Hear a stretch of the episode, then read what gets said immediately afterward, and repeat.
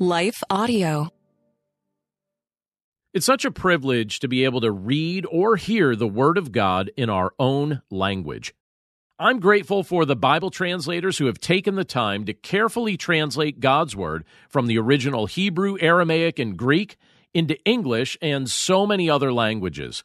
It's hard to imagine what life would be like and what it would be like to go through life without access to the Word of God. In just a few moments, We'll be reading God's Word together and praying through the content the Lord reveals to us in it. But before we do that, let's pause for a very quick message from the sponsors of today's episode.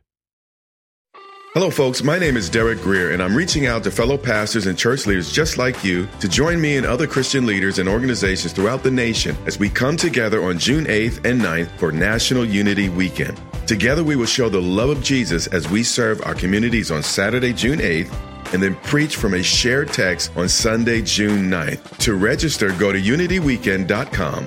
That's unityweekend.com to join us as we unite the church and unite the nation. What impacts you every day?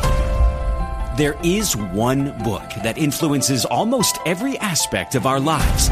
Museum of the Bible reveals the Bible's impact on your favorite musicians and artists, the way we measure time, social justice, our national monuments, and more. The Bible's impact is all around you. Discover how at museumofthebible.org/impact. You're listening to Daily Devotions with Pastor John. I'm John Stange, and today's devotion is inspired by James chapter 4, verse 10, which says, Humble yourselves before the Lord, and he will exalt you. We live in a world that loves to puff itself up. As people, we brag about our high moments and conveniently forget about our lower moments. We show off we pretend we're self sufficient. Sometimes we become so full of ourselves that we develop an unteachable spirit. Humility is a misunderstood concept. Sometimes people think it means that we need to be self deprecating or that we need to speak and think poorly of ourselves. But that's not the essence of biblical humility. Biblical humility is all about admitting who we actually are not pretending to be something we are not. In the context of our relationship with the Lord, humility involves recognizing that He's in charge. It means admitting that we're sinful, but Christ is sinless. It means that we acknowledge our need for salvation and accept that Jesus is the only Savior. As we live that out in relation to each other, we can esteem the needs of others above our own. We can live selflessly as Christ empowers us to do so. We can reflect the heart of Christ to each other, knowing that He chose to exercise humility when He willingly took on human flesh and suffered for humanity on the cross. As Christ values others, so too can we. Let's pray. Lord, we thank you for your word, and we thank you for this reminder from the book of James today. Lord, you challenge us in this portion of Scripture to humble ourselves before you.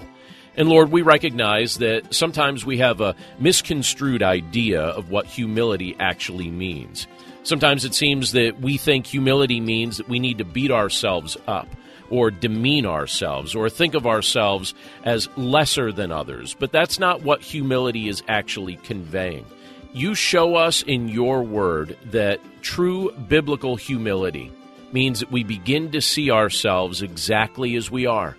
We begin to realize that we are sinners in need of a Savior, and that when we look at our brothers and sisters in this world, we're observing people who are in the same exact boat as we are. Lord, you tell us in your word to lift others up. You tell us in your word to honor others above ourselves. And you show us in your word what it means to practice humility because you, even though you're perfect, and far above us, chose to take on human flesh and walk among us. You veiled your glory so that you could serve us, and we're grateful to be the beneficiaries of your gracious work.